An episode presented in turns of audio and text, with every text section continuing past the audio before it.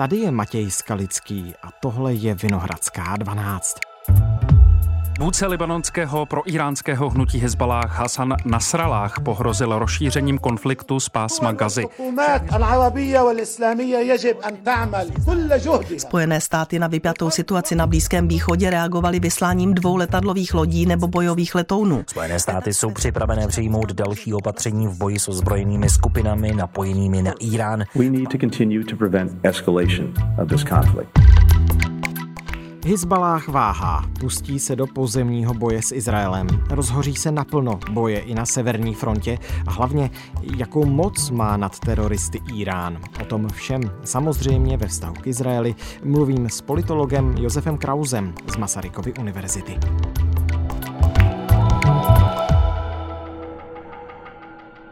Dnes je úterý 7. listopadu. Dobrý den, vítejte ve Vinohradské 12. Dobrý den.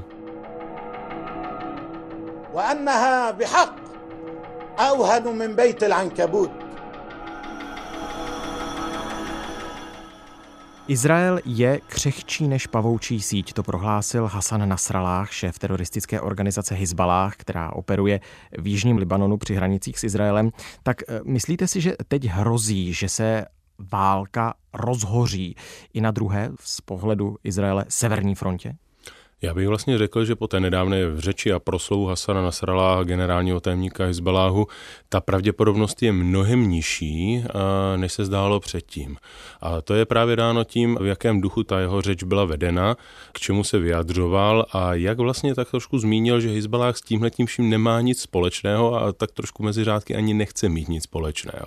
Já tím nechci říct, že vylučuji zcela, že nedojde k otevření nějaké té fronty na severu Izraele, přece jenom tam probíhá celá řada přestřelek mezi Hezbaláhem a izraelskými silami.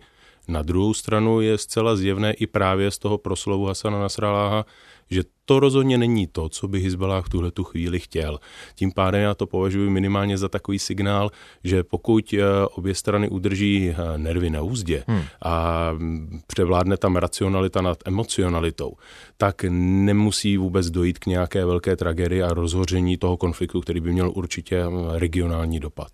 V jaké situaci teď na Sralách vlastně je? To znamená, Hamas očekává nějakou patrně silnější podporu, ale Hezbalah asi nemá úplně vůli, respektive Libanonci nemají vůli, aby zatáhli celou tu zemi do války mezi Izraelem a Hamásem. Mm, Libanonci určitě nemají vůli jako takový, eh, naopak chtějí eh, být hodně, hodně daleko od nějakého konfliktu. Na druhou stranu si uvědomují, že tohle to není úplně v jejich rukách. Ono to vyvěrá z toho, že vlastně Hezbalah je dost nezávislý aktér hmm. a vláda v Bejrútu, eh, jakkoliv má celou řadu svých vlastních problémů, tak eh, rozhodně nad ním nemá absolutně žádnou kontrolu. To znamená, pokud eh, dojde k tomu, že Libanon bude zatažen do té války, tak za to bude moc buď Hezbalách, nebo Izraelci, nebo vlastně obojí dohromady, ale určitě ne vláda v Bejrútu. A co se týče toho, co Hamas může nebo nemůže očekávat od Hezbaláhu, příliš toho očekávat zjevně nemůže. Tady si pořád můžeme hrát s tou teorií, že Hezbalah možná vůbec nevěděl, že k něčemu takovému dojde a pokud ano, tak nedokázal absolutně odhadnout nebo identifikovat míru toho, co Hamas provede na jihu Izraele. A dost možná tady tohleto nečekal vlastně ani samotný Hamas. A to, že se z toho stal takhle velký konflikt, jednak z hlediska dopadu toho teroristického útoku Hamasu vůči Izraeli a samozřejmě také jednak z hlediska té izraelské odvety a odplaty, to vypadá, že překvapilo v podstatě leckoho v tom regionu. A i z té řeči Hansana Nasraláha bylo trošku patrné, že Hezbollah který na tenhle ten scénář a na tu situaci není úplně připraven a, a vlastně tak trošku dávají ruce pryč od Hamásu, jakoliv jej retoricky podporují, a podporují palestinskou věc, palestinské cíle a vlastně i schválili ten útok Hamásu, považují za legitimní, hmm, hmm. že by se úplně hrnuli do nějaké války s Izraelem, to nemohu říci. Hmm. Na druhou stranu ten konflikt s Izraelem probíhá, hnutí Hezbalah severní části Izraele soustavně ostřeluje, není to vůbec nic nového.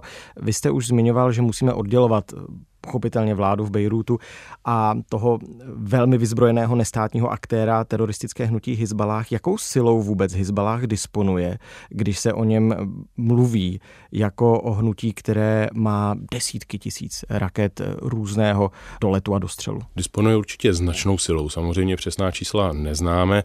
Jedna věc je, co deklaruje samotný Hizbalách, který hovoří o tom, že má až 100 tisíc bojovníků a 100 tisíc nejrůznějších raketových systémů.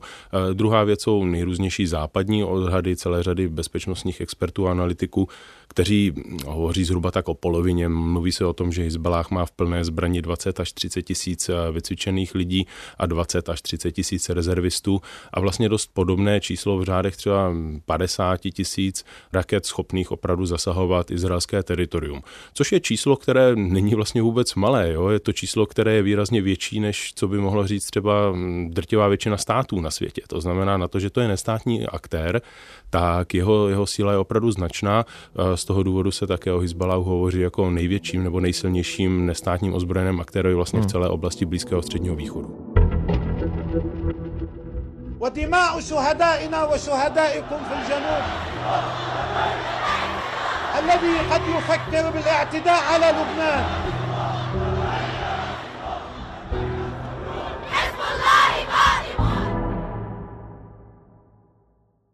Kde se Hezbalah a kdy vzal. Vznikl někdy v 80. letech, tuším v reakci na izraelskou invazi do Libanonu. To znamená, někde v té době také vzniklo hnutí Hamas. Mají eh, ta dvě hnutí něco společného? V podstatě jde především o časovou schodu, ale samozřejmě je nutné to chápat vlastně v kontextu toho, co se tou dobou v regionu děje.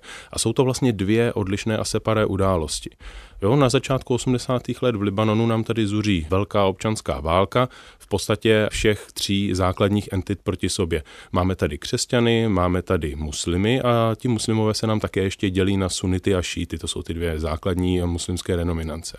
A všichni tři se vlastně perou mezi sebou a aby toho nebylo málo, tak nám do toho konfliktu vstupují dvě zahraniční entity, dva sousedé. Jednak syrská armáda a velice rychle v reakci na to také armáda izraelská, která si navíc ještě na území Libanonu jde vyřizovat účty ani ne tak se Syřany či Libanonci, ale především s Palestinci. Protože tou dobou eh, v Bejrutu je, je vlastně centrum Organizace pro osvobození Palestiny hmm. a Jižní Libanon je využíván jako odrazový můstek pro útoky palestinců vůči izraelskému teritoriu. No a v roce 1982 nám izraelské vojsko vstupuje do Jižního Libanonu a tím prakticky vytváří podmínky pro to, aby se zde radikalizovalo místní šítské obyvatelstvo, které navíc ještě s pomocí dalšího důležitého vnějšího aktéra, kterým je Irán, vytváří organizace Amal a také Hezbalah. A tady tyhle ty organizace vlastně až do dnešních dní fungují jako jedny z nejdůležitějších organizací, řekněme, jakéhosi proti-izraelského odboje a pro šítského zastání. Vy jste už do toho zamíchal toho velmi důležitého aktéra, který může tak v pozadí hýbat nitkami, totiž Irán. Jak silný vliv má Irán na Hezbalách? Naprosto klíčový.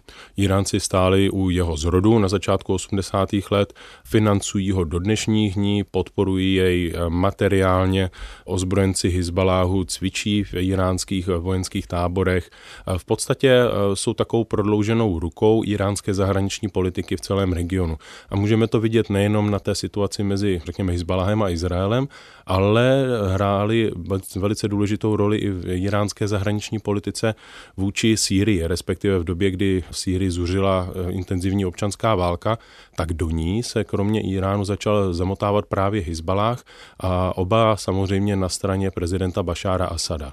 Takže i ozbrojenci Hezbaláhu prostě se přesunovali přes tu libanonsko-syrskou hranici a bojovali ve prospěch eh, standardní syrské armády proti rebelům a proti těm, kteří na té druhé straně byli prostě podporováni jinými bloky, které jsou konkurenční vůči iránské politice v té oblasti a snaží se ji limitovat. A to může být buď to Turecko, anebo také Saudská Arábie a její přívězky. Mm-hmm. Může mít Irán prsty v tom, co se teď děje v Izraeli, byť třeba Hasan Nasrallah tvrdí, že vůbec ne.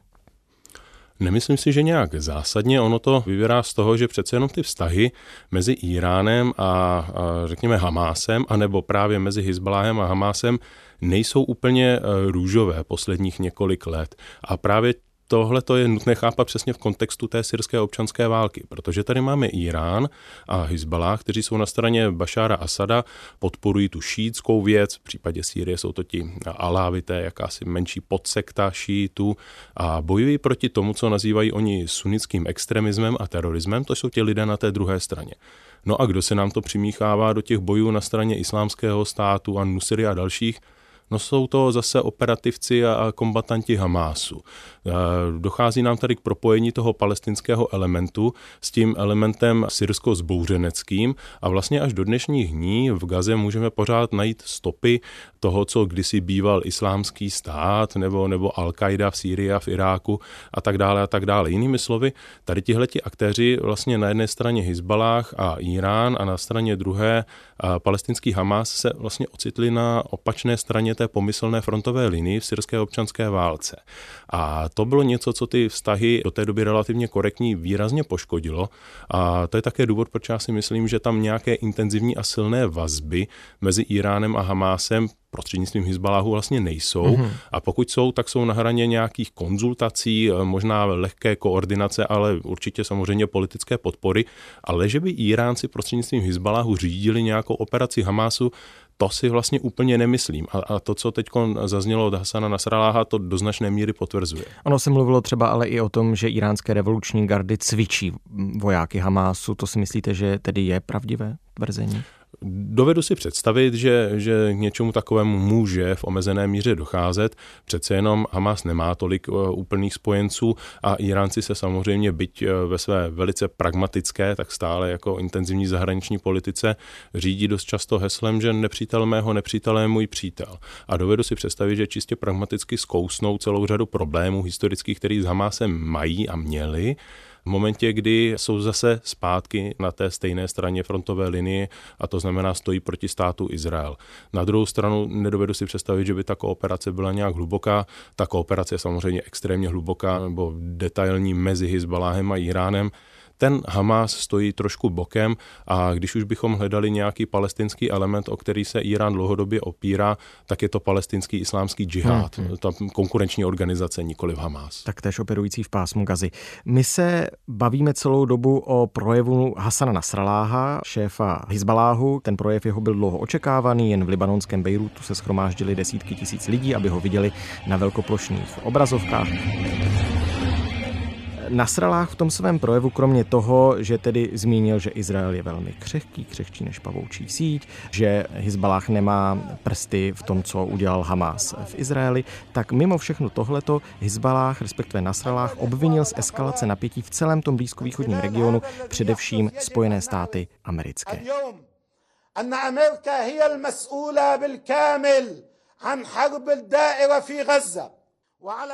Nicméně, myslíte si, že mírnil ta svá slova i kvůli přítomnosti flotily Spojených států ve středozemním moři? Hmm, dovedu si představit, že ano. Ono přece jenom ta americká demonstrace síly ve středozemním moři je značná, ale zároveň také paralelně k ní dochází i o fous dále, a to v Perském zálivu.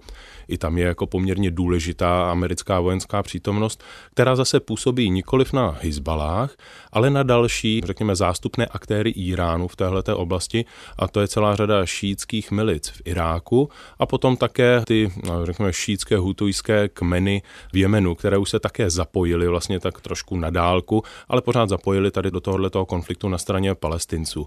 A stejně tak jako iráčtí šíté, tak také hutové v Jemenu jsou do značné míry ovládání nebo motivování iránskou zahraniční politikou a vlastně plní iránské zadání. Což tuhle tu chvíli může být eh, demonstrativní symbolické ostřelování izraelského území v případě Jemenu, anebo také právě třeba symbolické útoky na americké, americká základna v Sýrii a v Iráku, ke kterým jako paralelně dochází, úplně se o nich nemluví, protože, proto používám to slovo symbolické, oni nepáchají úplně velké množství škody. Tam došlo asi k několika desítkám hmm. zranění, tuším. Hmm, ale není ta eskalace není tak vysoká, aby to vyvolalo nějakou prudkou reakci ze strany Spojených států. To znamená, i vlastně to, co vidíme na severu Izraele, je v případě Hezbaláhu nějaké oťukávání. Totež vlastně vidíme i v případě amerických napadených základen v Iráku nebo v Sýrii, nikdo vlastně nechce a Irán také ne, aby se ta situace vymkla z rukou, aby došlo třeba na přímou vojenskou konfrontaci mezi Iránem a Spojenými státy, což by samozřejmě hrozilo v momentě, kdyby ta míra té násilnosti byla výrazně větší. Na druhou stranu Irán prostě musí ukazovat, že v regionu je přítomný, že je schopen eh, zasahovat americké cíle v momentě, kdyby ten konflikt se mohl vymknout klidně na území Izraele nebo někde v Libanonu, tak eh, američané by mohli počítat se zásahy třeba i v Sýrii a v Iráku. Hmm, ale pro Spojené státy je to v tuto chvíli poměrně komplikovaná situace. Oni nejenom tedy, že jsou takzvaně on the ground, ale eh, je tam i ta diplomatická linie, protože po Blízkém východě teď jede velké turné Anthony Blinken, ministr obrany. Uh, partners throughout the Middle East and beyond have a critical role to play in averting escalation. And that will be a major focus of my conversations throughout this trip. Myslíte si, že jedním z hlavních cílů jeho eh, vyjednávání teď i s arabskými státy je právě uklidnění situace? Dovedu si představit, že ano. I've returned to the region to engage in intense diplomacy with our partners to try to help ensure that an attack like October 7th never happens again. Američané v podstatě od samého začátku se snaží eh, zabránit tomu, aby ten konflikt, který na úvod vypadal jako jeden z mnoha různých konfliktů, který už tam byly a který do několika dní vychladne, tak aby se z tohohle toho konfliktu nestala velká regionální válka. To by rozhodně nesloužilo americkým zájmům, vojenské přítomnosti v celé řadě těchto zemí, americké prestiži i diplomaci, navázání vztahu se Saudy, zeměmi eh, Perského zálivu, jako je Bahrajn, Katar a dalšími.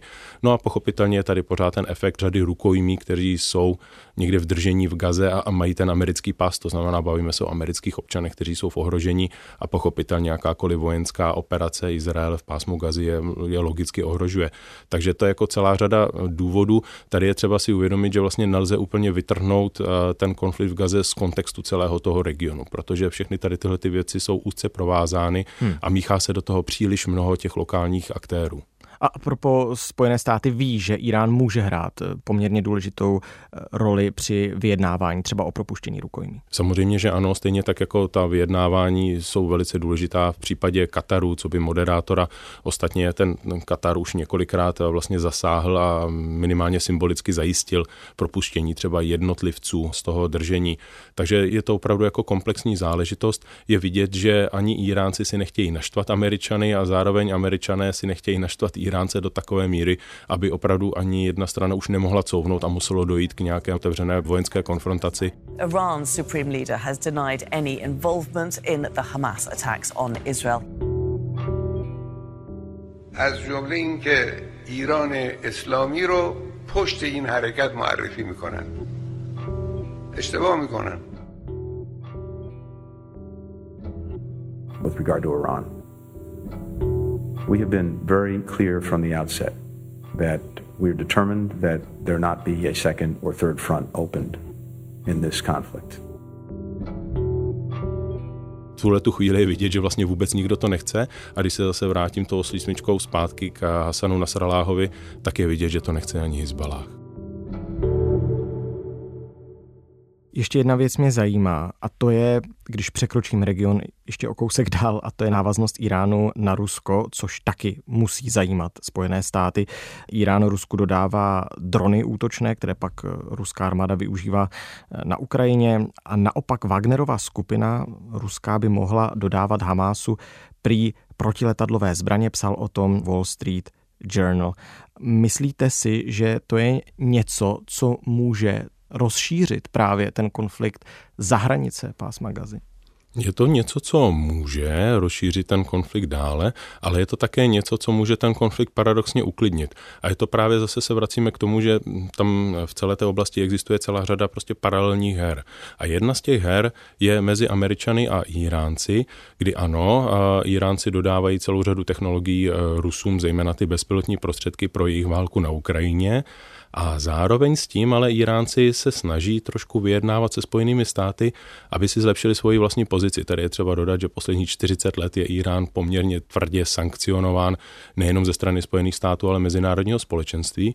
No a posledních několik měsíců se spekuluje nad tím, že možná dochází k nějakým tajným vyjednáváním vlastně mezi Američany a Iránci o tom, že Iránci by jakousi výměnou za to, že přestanou dodávat drony Rusům, kteří by je používali na Ukrajině, mohou od Američanů získat příslip nějakého dalšího vyjednávání. Jehož cílem by bylo odstranění těch tvrdých ekonomických sankcí vůči Iránu.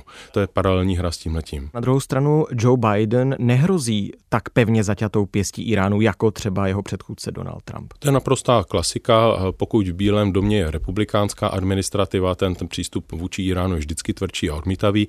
Pokud jsou u moci demokraté, tak naopak se hledá nějaký konsenzus, modus vivendi, kdyby byli vlastně všichni šťastní a spokojení. A to je tady tahle ta situace. Tady američané chtějí mít klid v celé oblasti, chtějí trošku eh, potrápit Rusy tím, že by je zbavili vlastně jediného klíčového partnera, kterým ještě dodává ty zbraně a technologie, které prostě potřebují. A zároveň Irán potřebuje velice dlouho a velice intenzivně odstranit alespoň část těch ekonomických eh, sankcí, protože jeho hospodářství je v posledních pěti letech doslova v troskách. Mhm. A v té celé debatě jsme zatím opomenuli a pro tentokrát vynecháme i různé dodávky ropy a taky jaderný program Iránu a tak dále a tak dále. Ale co mě na závěr zajímá, vrátím se úplně na začátek, kdy jste říkal, že potom projevu Hasana Nasraláha to teď vypadá, že Hizbalách do té války, do té otevřené, zuřivější války nepůjde s Izraelem. Co by ho přesvědčilo? Tady určitě nikdy nelze vyloučit to, že dojde k nějaké nenadále eskalaci situace. A tím nemyslím nutně eh, v reakci na to, co se děje v Gaze. To může být úplně to, že hm, lidově řečeno někomu ujedou nervy na té hranici mezi Izraelem a Libanonem.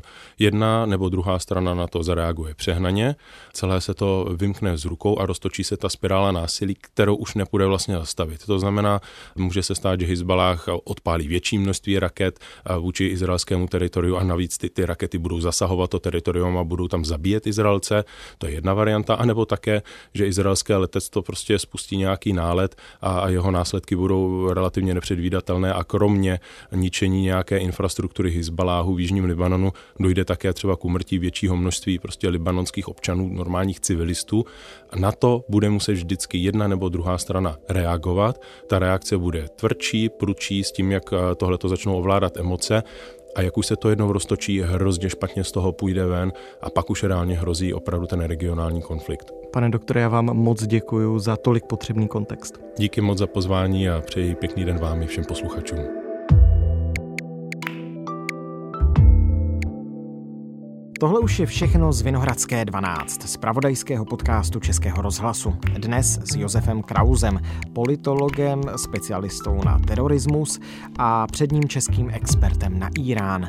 Josef Kraus působí na Fakultě sociálních studií Masarykovy univerzity v Brně. Probrali jsme spolu roli Teheránu v konfliktu Izraele a Hamásu. Vinohradská 12 zavináč rozhlas.cz, to je náš e-mail, můžete nám tam psát, co vás napadne, připomínky, komentáře, nápady nebo náměty. Odpovím co nejdřív, totiž hned, co natočíme další epizodu. Těšit se na ní můžete už za pár hodin a to ve všech podcastových aplikacích. Já jsem Matěj Skalický a tohle byla Vinohradská 12. Naslyšenou zítra.